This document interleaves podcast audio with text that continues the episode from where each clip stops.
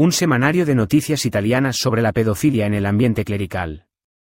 Noticias a menudo locales y no reportadas por la prensa nacional, por lo tanto, no son conocidas por el público italiano.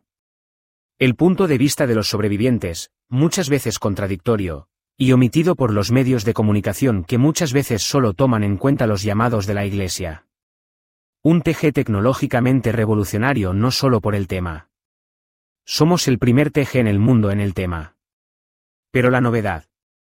Será la inteligencia artificial de ahí para animar los rostros originales de víctimas y periodistas que publican en el sitio web de la red.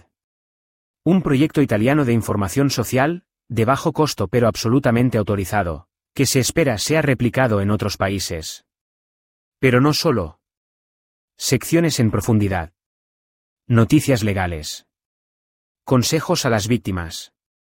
Nuestros centros de escucha. Os esperamos a partir del 2 de septiembre en la cita semanal de los sábados, RTL Abuso Noticias. Organizado por el Observatorio Permanente de la Red Abuse.